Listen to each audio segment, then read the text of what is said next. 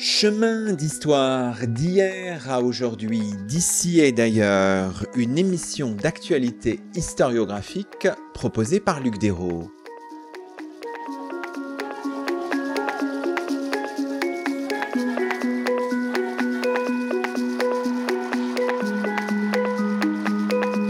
Bonjour à toutes et à tous, c'est le 178e numéro de nos Chemins d'histoire, le 19e de la 5e saison. Et nous avons la joie d'accueillir à notre micro Agostino Paravicini-Bagliani. Bonjour à vous. Bonjour, bonjour. Agostino Paravicini-Bagliani, vous êtes professeur honoraire à l'Université de Lausanne, membre associé de l'Académie des inscriptions et belles-lettres, et vous publiez aux Presses universitaires de Lyon un livre intitulé « Histoire de la papesse Jeanne, une enquête au cœur des textes ». Aujourd'hui, dans nos chemins, nous revenons sur la formation et le développement d'une double légende, selon laquelle, à une date incertaine, une femme d'une grande culture aurait été élue pape avant que son travestissement ne soit révélé, ce qui aurait incité le Saint-Siège à s'assurer par la suite de la masculinité de tout nouveau souverain pontife. C'est avec joie que nous nous plongeons dans un labyrinthe de textes et dans ses multiples implications du Moyen-Âge à l'aube de l'époque moderne. Finalement, vous étiez, c'est peut-être ma première question, sur un terrain historiographique relativement fécond depuis le troisième quart du XXe siècle. On pense aux travaux de Cesare d'Onofrio, aux travaux en France d'Alain Bourreau, qui est auteur de La papesse Jeanne, qui avait marqué aussi chez Aubier en 1988. J'imagine que votre travail s'inscrit déjà dans de nombreux travaux antérieurs. Oui, tout à fait. Je connais bien d'ailleurs ces deux auteurs. J'ai bien connu le premier à Rome et avec Alain Bourreau, je suis lié d'amitié depuis longtemps. Donc, je connais très bien leurs œuvres extrêmement intéressantes pour l'histoire de la papesse Jeanne. Moi, personnellement, j'ai pris un autre chemin. Je me suis intéressé plus au texte qu'à l'histoire, si j'ose dire. J'ai voulu reprendre les textes un par un et, en plus de ça, élargir et compléter la récolte. Jusqu'à maintenant, on a écrit à peu près l'histoire de la papesse Jeanne avec 30 ou 40 textes jusqu'à l'époque moderne, jusqu'à l'aube de l'époque moderne. Personnellement, j'ai pensé qu'il fallait essayer, grâce d'ailleurs aux instruments que nous offre aujourd'hui la numérisation de tant de manuscrits et de tant de livres anciens, de compléter la récolte. Donc, j'ai voulu reprendre l'histoire à partir des textes et à partir des manuscrits, à partir des éditions anciennes, pour voir comment, au Moyen-Âge, on a écrit l'histoire. S'il s'agissait d'une histoire nouvelle, ce pontificat, personne n'en avait parlé avant une certaine date, que nous connaissons bien maintenant, c'est le milieu du XIIIe siècle. Et donc, je voulais savoir comment les copistes de l'époque ont fait de la place, on dit, ils ont dû faire de la place à un pontificat qu'ils ne connaissaient pas avant. Etc., etc. Donc, une révision complète de la tradition littéraire en disposant des textes revisités dans les manuscrits et dans les éditions anciennes de manière critique. On peut donc repenser l'histoire de cette légende d'une manière nouvelle. C'est ce que j'ai voulu faire. Alors oui, ce travail, vous nous le dites assez rapidement, aboutit au fait que vous rassembliez tous les témoignages littéraires. Alors, l'exhaustivité, c'est toujours difficile à atteindre, jusqu'en 1500, et vous avez retrouvé donc 109 récits littéraires entre le 13e et 1500. Pour ne pas oublier, je voudrais dire tout de suite que le livre d'Alain Bourreau a été très précieux pour cela, parce que à la fin du livre, il donne une liste d'à peu près 80 auteurs. Ce n'était pas des textes, c'était une liste, mais elle était très utile pour faire cette collection. La légende de la papesse Jeanne est entrée dans la mémoire des gens de l'époque.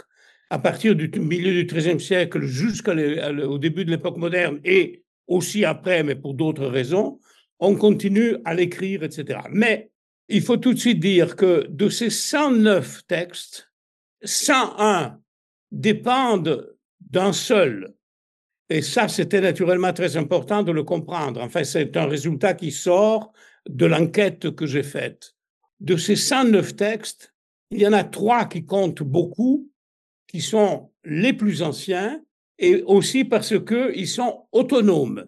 Autonome, ça veut dire que nous n'avons pas de possibilité philologique ou textuelle de dire que l'un a connu l'autre. C'est possible qu'ils se soient connus, mais nous ne pouvons pas l'établir. Alors, nous avons 3 textes autonomes qui vont de 1250 à 1277.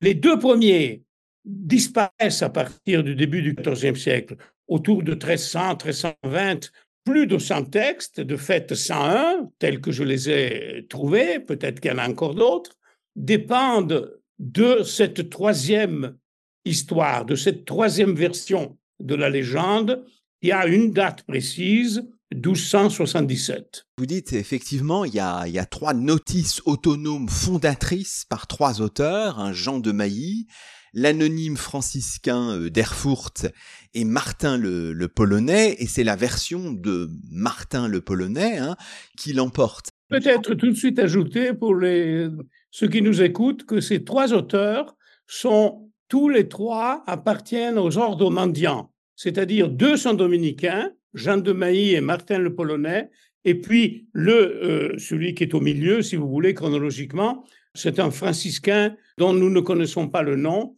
et qui a écrit l'histoire lorsque, très probablement rentré de Rome, où il avait séjourné longtemps, il écrit sa chronique dans le couvent saxon de Erfurt. Alors, lisons peut-être pour commencer donc le premier récit, c'est un extrait de la Chronique universelle de Metz de Jean de Mailly, là on est en 1250-1254. À vérifier.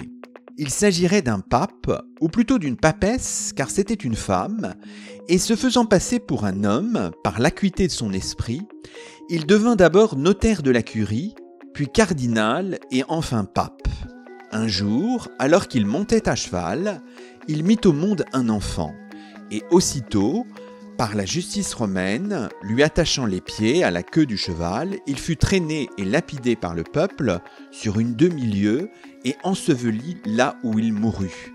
En cet endroit, il fut écrit « Pierre, père des pères, rend public l'accouchement de la papesse. » Sous son règne fut institué le jeûne des 4 temps, qu'on appelle le jeûne de la papesse. Alors ce texte est intéressant, y compris dans la traduction. Il y a des allitérations, des choses qu'il faut faire ressentir. Quels sont pour vous les points les plus importants de ce texte, les plus intéressants? Alors tout d'abord, à vérifier. C'est un petit mot en latin qui est require. Ça ne signifie absolument pas à vérifier l'authenticité ou la véridicité de l'histoire. C'est vérifier l'insertion chronologique. Où est-ce que je dois la poser, se demande Jean de Mailly. Et on en a la preuve par le fait que, dans un manuscrit autographe qui se trouve à Paris, il écrit dans la marge d'une page de sa chronique qui concernait les années 1050-1100.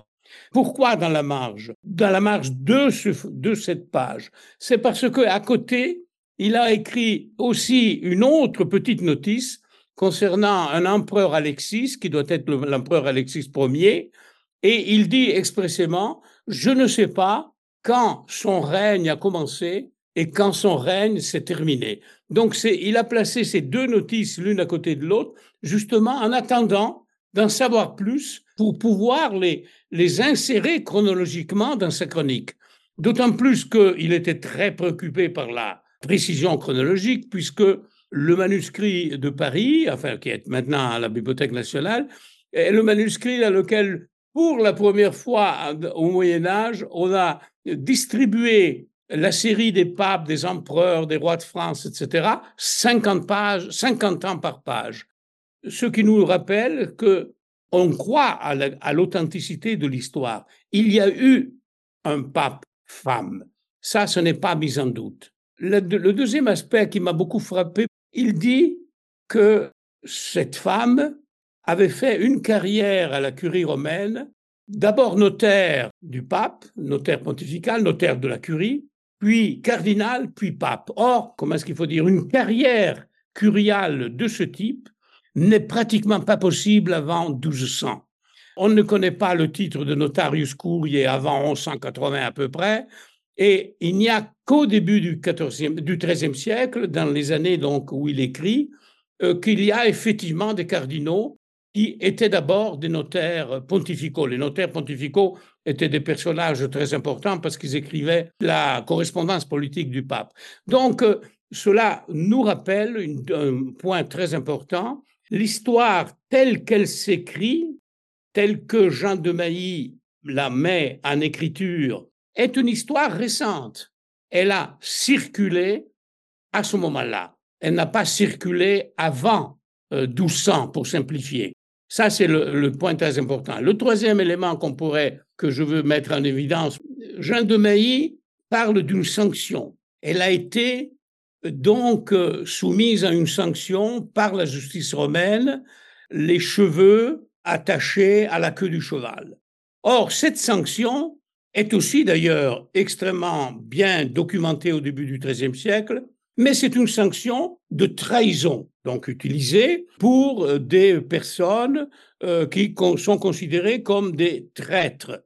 Cela nous rappelle que l'élément essentiel de l'histoire, c'est bien une trahison, parce que cette personne a fait cette carrière prestigieuse curiale dont on a parlé, de notaire à cardinal à pape, s'est fait élire pape, en se travestissant. Donc le travestissement est une trahison, et c'est pour cela qu'elle est condamnée. Mais j'ajoute tout de suite, et puis je m'arrête, que cette sanction, elle va disparaître de la tradition littéraire médiévale, parce que la notice de Jean de Mailly, elle ne sera reprise qu'une seule fois par un grand dominicain d'ailleurs, Étienne de Bourbon, auteur des plus grands recueils d'exemplaires du Moyen-Âge, mais la notice d'Étienne de Bourbon aussi n'aura pas été lue au Moyen-Âge. Elle sera découverte seulement au début du XVIIIe siècle. Donc, la sanction très grave, parce que la mise à mort traînée sur une lieue, donc longtemps, en ville, etc., dans la ville de Rome, c'est une très forte sanction. Elle n'est pas reprise par Martin le Polonais, etc. Et ça, c'est un élément extrêmement important dont il faut tenir compte.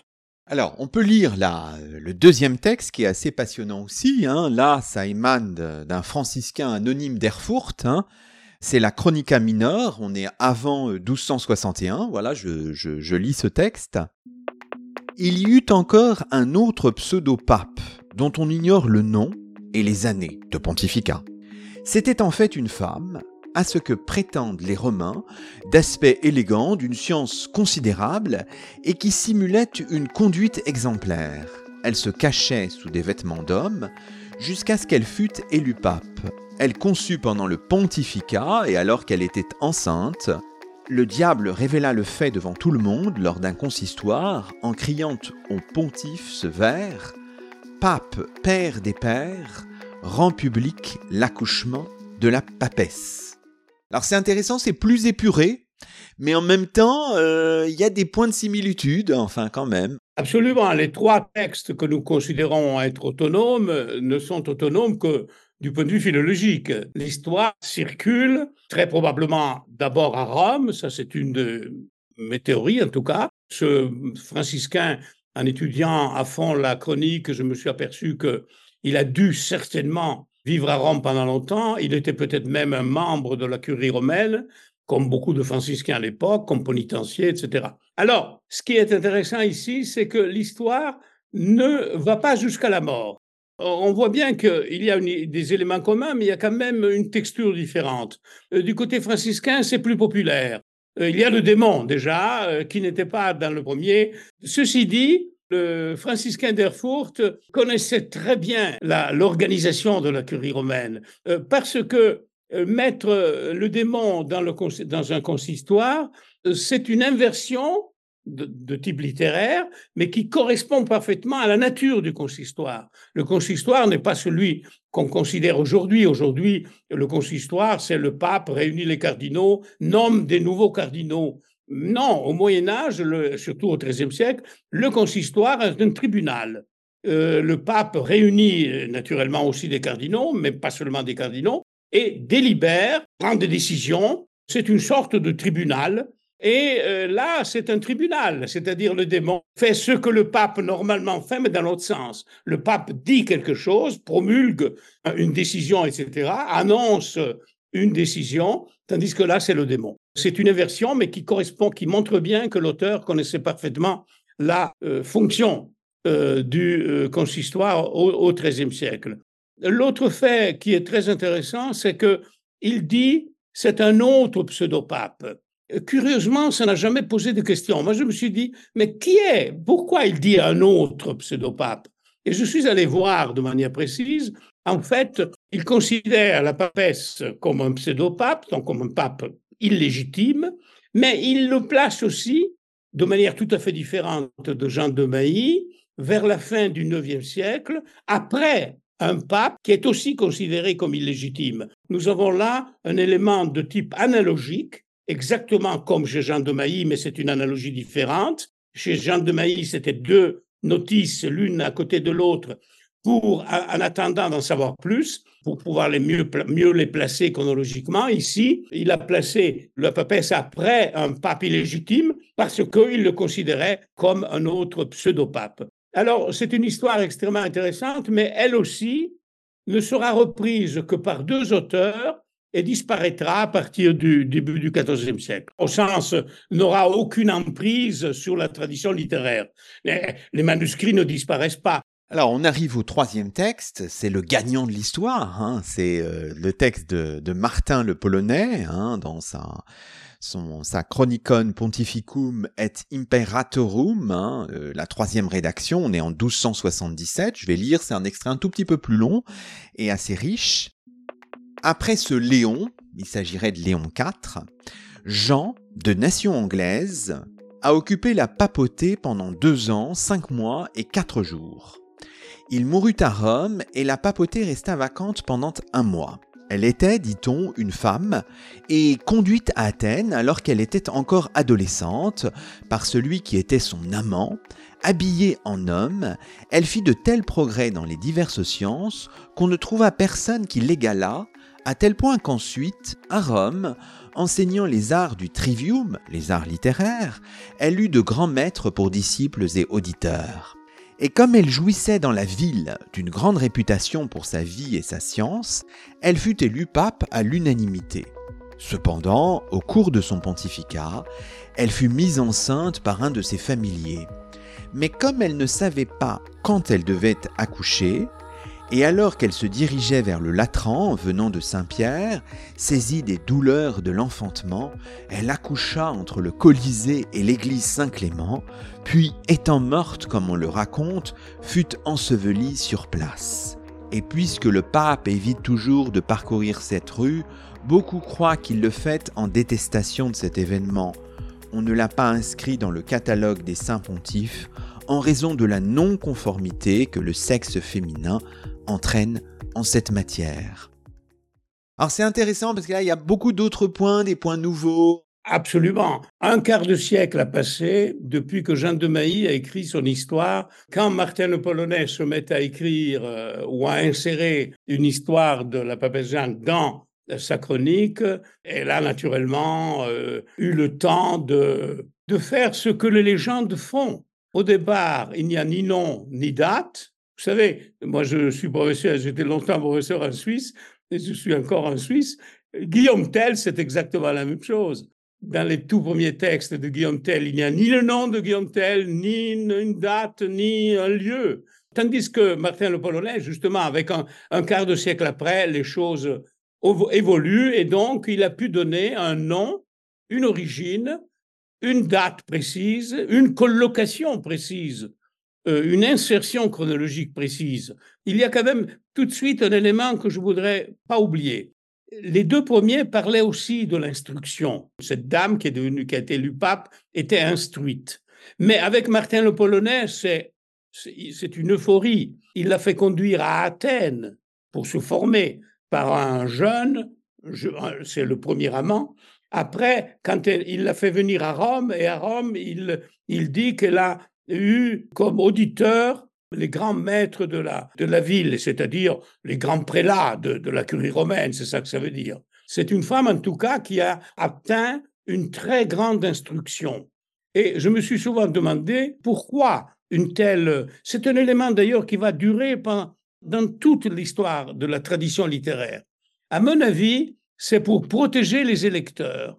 Aussi, il y a d'autres raisons, mais une raison, Martin le Polonais est un canoniste et il veut protéger ses électeurs, c'est-à-dire ceux qui ont élu cette femme, sans savoir que c'était une femme, ont élu une personne dont l'instruction correspondait à la figure idéale d'un pape au XIIIe siècle. Au XIIIe siècle, les papes appartiennent, comme d'ailleurs les élites ecclésiastiques en général, ce sont des grands universitaires. Le premier pape a étudié à Paris, le premier pape du siècle, Innocent III. Le pape contemporain de Jean de Mailly est un des plus grands juristes de l'époque. Et à l'époque même de Martin le Polonais, Innocent V avait été un grand professeur de l'Université de Paris et Jean XXI, contemporain de la chronique, était un homme de science très connu. Donc, voilà, ça, c'est un élément extrêmement important. Ceci dit, l'histoire de la papesse Jeanne, dans sa tradition littéraire, rompt de fait un tabou médiéval selon lequel la femme ne pouvait pas accéder à la très grande culture, à la culture universitaire. Il faut remarquer aussi, et après je m'arrête, qu'il y a deux amants dans Martin le Polonais. Il veut absolument que la papesse ait été mise enceinte pendant le pontificat. Ça aussi, c'est pour protéger les électeurs. Les cardinaux n'ont pas élu une personne qui était déjà enceinte. Ils ont élu une personne dont ils croyaient qu'elle était en ordre et même correspondant à la figure idéale d'un pape de l'époque au niveau de l'instruction. Elle a été mise enceinte après. Apparemment, on pourrait imaginer que le fait qu'elle ait été mise enceinte pendant le pontificat ait pu susciter, aurait dû donner occasion à Martin le Polonais de s'exprimer. Martin le Polonais ne porte aucun jugement moral sur le comportement sexuel de la papesse Jeanne, ni les deux premiers d'ailleurs. Les trois plus anciens textes ne portent aucun regard de nature misogyne en ce qui concerne le comportement sexuel de la femme, pour une raison très simple. C'est parce que eux, ils veulent parler, ils sont en train de parler d'un pape, d'un pontificat qu'il faut délégitimer. Il a eu lieu, mais il ne peut pas être inséré dans la série des papes légitimes. Et je dois encore ajouter que tous les dominicains qui suivent, parce que pendant trois quarts de siècle après Martin le Polonais, beaucoup de dominicains reprennent l'histoire, il n'y aura jamais de regard moral sur le comportement sexuel. C'est l'histoire d'un pape qui a existé, qu'il faut délégitimer historiquement et canoniquement. Ce qui est passionnant quand on lit votre travail, c'est qu'on voit que cette version de Martin le Polonais l'emporte, vous l'avez dit tout à l'heure, et on en a un certain nombre de témoignages dans les décennies, dans les siècles qui suivent, des témoignages présents dans différentes aires linguistiques, le monde germanophone d'abord, mais aussi l'Italie, la France, etc., enfin l'équivalent de la France aujourd'hui, etc. Il y a aussi une légende d'appoint. C'est la légende de la vérification de la masculinité du pape. Là, on a 21 témoignages, si je vous ai bien lu, de la fin du XIIIe siècle jusqu'à 1500, qui reviennent sur la question de la vérification de la masculinité du pape, qui accompagne donc le premier socle de la légende, en quelque sorte. C'est une légende qui confirme ce que je viens de dire, si je me permets, si je peux le dire ainsi. C'est-à-dire, la lecture des premiers textes montre qu'il y a une sorte d'équilibre que j'appelle l'équilibre martinien. D'un côté, le pontificat d'un pape-femme a existé, mais il faut le délégitimer. Ça veut dire qu'il ne faut pas qu'il y en ait un deuxième. La légende de la vérification de la masculinité a exactement cette fonction. Il faut qu'un nouveau pape se soumette à la vérification de sa masculinité, afin de montrer que la personne élue n'est pas travestie, etc., pour qu'il n'y ait pas une deuxième papesse Jeanne. Alors, elle apparaît un peu moins de 20 ans après Martin le Polonais. Ça montre bien que les deux légendes s'interfèrent. Elle est connue par deux textes de 1285 environ, et qui sont d'ailleurs deux textes, deux auteurs français, si on prend la France d'aujourd'hui. Et l'un est dominicain. C'est assez curieux, c'est de nouveau un dominicain, dominicain provençal, Robert d'Uzès. Il a dû probablement séjourner à Rome. Le deuxième, par contre, est un moine bénédictin qui est l'auteur d'une chronique de l'abbaye de Sens, grand monastère. Alors, à partir de 1295, l'histoire commence à circuler, pas très rapidement, mais à partir du milieu du XIVe siècle, il y a beaucoup de textes, enfin une vingtaine. Ce n'est pas beaucoup par rapport aux 109 dont j'ai parlé tout à l'heure, mais c'est quand même... Alors, pourquoi la légende est née? Elle est née parce que quand un pape est élu, selon le cérémonial, sans aucune liaison avec la légende, il doit s'asseoir sur des sièges au Latran, un siège de marbre. Après, il devait s'asseoir sur deux sièges qu'on croyait à l'époque être de porphyre, la pierre impériale par excellence. Mais ces deux sièges de porphyre, de fait, ce sont des sièges qui viennent de toute vraisemblance de thermes romaines et ils étaient ouverts devant pour la commodité des personnes qui vont dans les thermes. Ils avaient été choisis à cause de la couleur rouge. Alors, comme ces sièges sont ouverts, eh bien, la légende s'empare de ces sièges qui sont utilisés de toute façon, selon le cérémonial, en dehors de la légende. Alors, selon les textes, la vérification devait être faite par le plus jeune des cardinaux diacres. Les diacres, c'est le troisième ordre.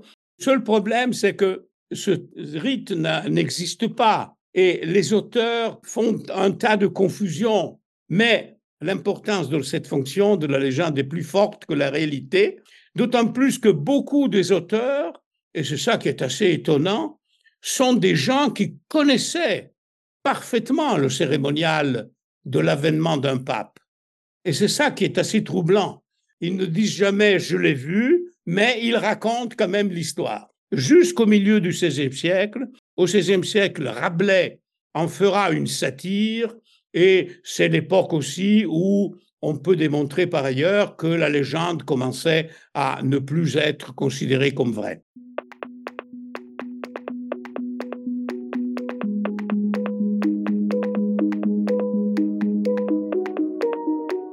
Vous écoutez Chemins d'histoire, une émission d'actualité historiographique. Aujourd'hui, Luc Daireaux s'entretient avec Agostino Paravicini-Bagliani, professeur honoraire à l'Université de Lausanne, auteur aux Presses universitaires de Lyon d'un livre intitulé « Histoire de la papesse Jeanne, une enquête au cœur des textes ».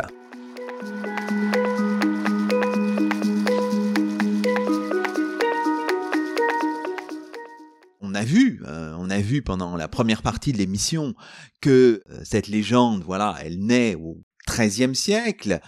On enracine l'histoire de la papesse Jeanne dans un IXe siècle un peu mythifié, celui du pape Léon, hein.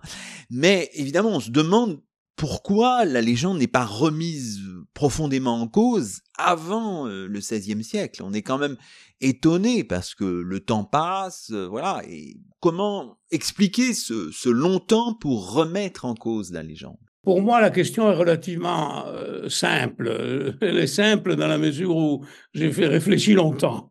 Cette histoire est écrite par des dominicains et des franciscains au milieu du XIIIe siècle, pour la première fois. C'est là qu'il faut revenir. Il faut revenir au milieu du XIIIe siècle. C'est l'époque où les dominicains et les franciscains entrent pour la première fois, notamment à Paris, à l'Université de Paris, Bonaventure et Thomas d'Aquin, par exemple, entrent pour la première fois, s'intéressent pour la première fois au débat de savoir si les femmes avaient le droit d'accéder au sacerdoce. on pourrait dire aux ordres sacrés pour utiliser une terminologie technique. C'est ça la question centrale. C'est ça qui explique pourquoi, à mon avis, pourquoi les dominicains et les franciscains s'intéressent tellement à la papesse Jeanne. Il faut comprendre qu'à ce moment-là, il y avait le souvenir d'anciens textes qui étaient entrés dans le décret de Gratien, le grand livre de base du droit canon, qui disait qu'il y avait eu des diaconesses et des presbyterae, des presbytérés dans les premiers siècles de l'Église. Et donc, il y avait un passé qu'il s'agissait quand même de fermer, en disant, il y en avait autrefois dans le passé, mais plus maintenant. Et c'est exactement le mécanisme qui est à la base des premiers textes de l'histoire de la papesse Jeanne. Il y a eu un pape, d'accord, femme, mais il ne faut pas qu'il y en ait deux.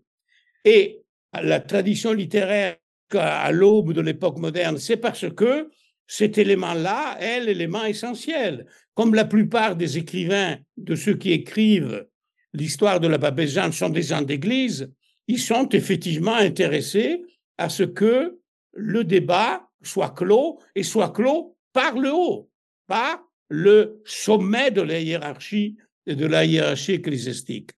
Pendant toute cette période médiévale, enfin, la question de l'inaccessibilité des femmes aux ordres sacrés, vous l'avez dit, le débat a été inauguré par Gratien, je rappelle pour nos auditeurs, Gratien, on est vers 1140, mais vous dites aussi que les enjeux se déplacent par la suite. La condamnation de la tromperie du travestissement est remplacée, dites-vous à un moment, par celle de la conduite sexuelle de la femme élue au trône de pierre, et le nom du pape au masculin, Jean l'Anglais, est remplacé par un nom et un titre doublement féminin, Jeanne la papesse. Il y a une évolution très importante. Tant que les dominicains s'intéressent à cette histoire, il n'y a pas de jugement moral, parce que le problème est canonique. Ceci dit, l'histoire, à un certain moment, se laïcise, se sécularise. Elle sort de, comment est-ce qu'il faut dire, de l'emprise, si j'ose dire, des dominicains et des franciscains. Vers la fin du XIIIe, au début, il y a déjà un ou deux laïcs, quelques textes, il y a quelques petites choses. Mais le vrai changement, c'est Boccace. 1370 à peu près, l'histoire de la papesse Jeanne, la biographie de la papesse Jeanne dans son grand livre sur les femmes célèbres, naturellement, il est dans la tradition, il continue à parler d'un pape au nom masculin, Jean. Mais, de fait, on voit apparaître toute une série d'accusations qui sont de caractère misogyne, c'est-à-dire luxure, lascivité, péché, autour de l'adultère.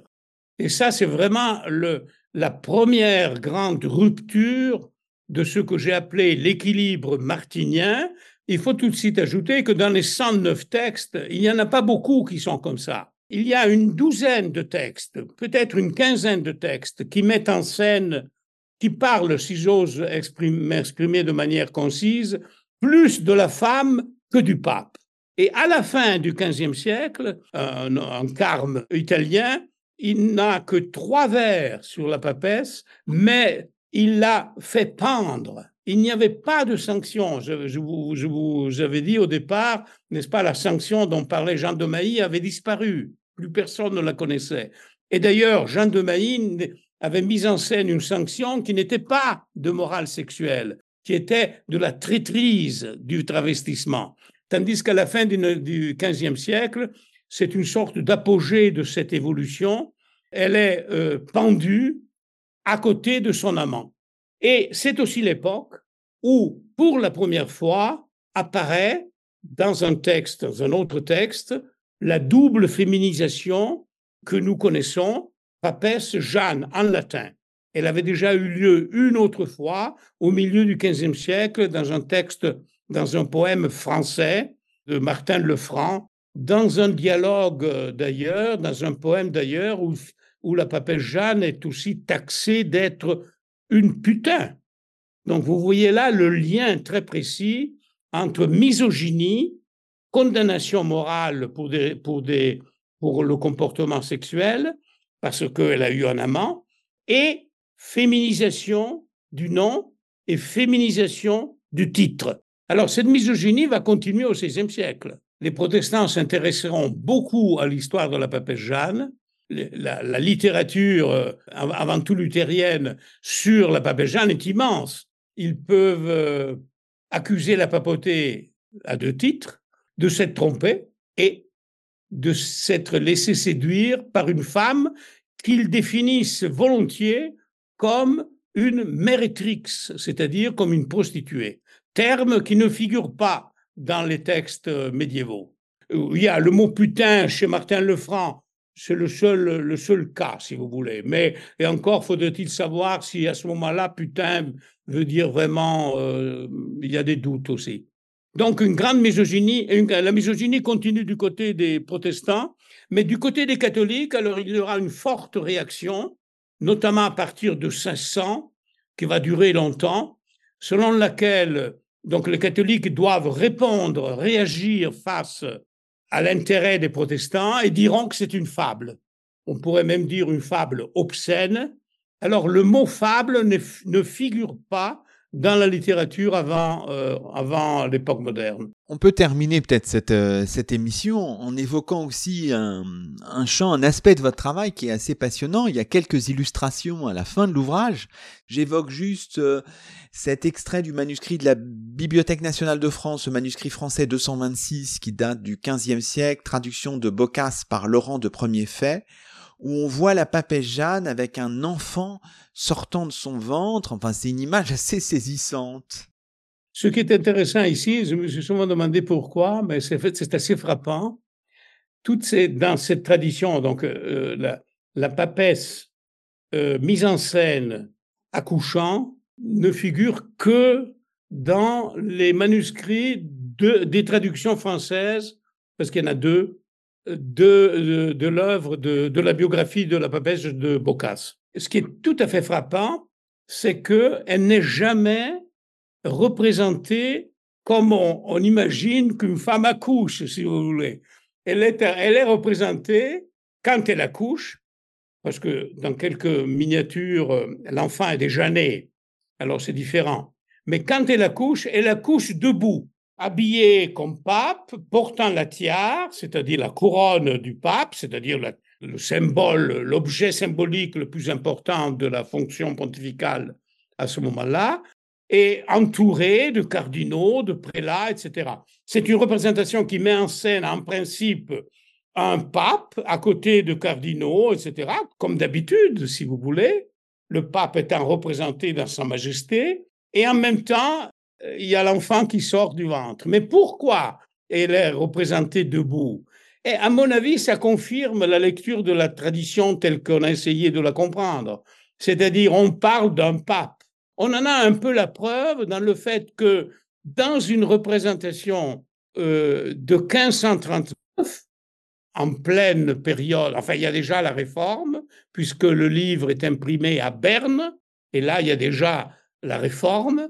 C'est toujours la biographie de Boccace, mais c'est la biographie latine. Alors là, la représentation, c'est autre chose. La femme est accouchée, semi-étendue. Elle est représentée comme femme qui accouche. On voit bien le passage du pape-femme à la femme-pape, si j'ose dire.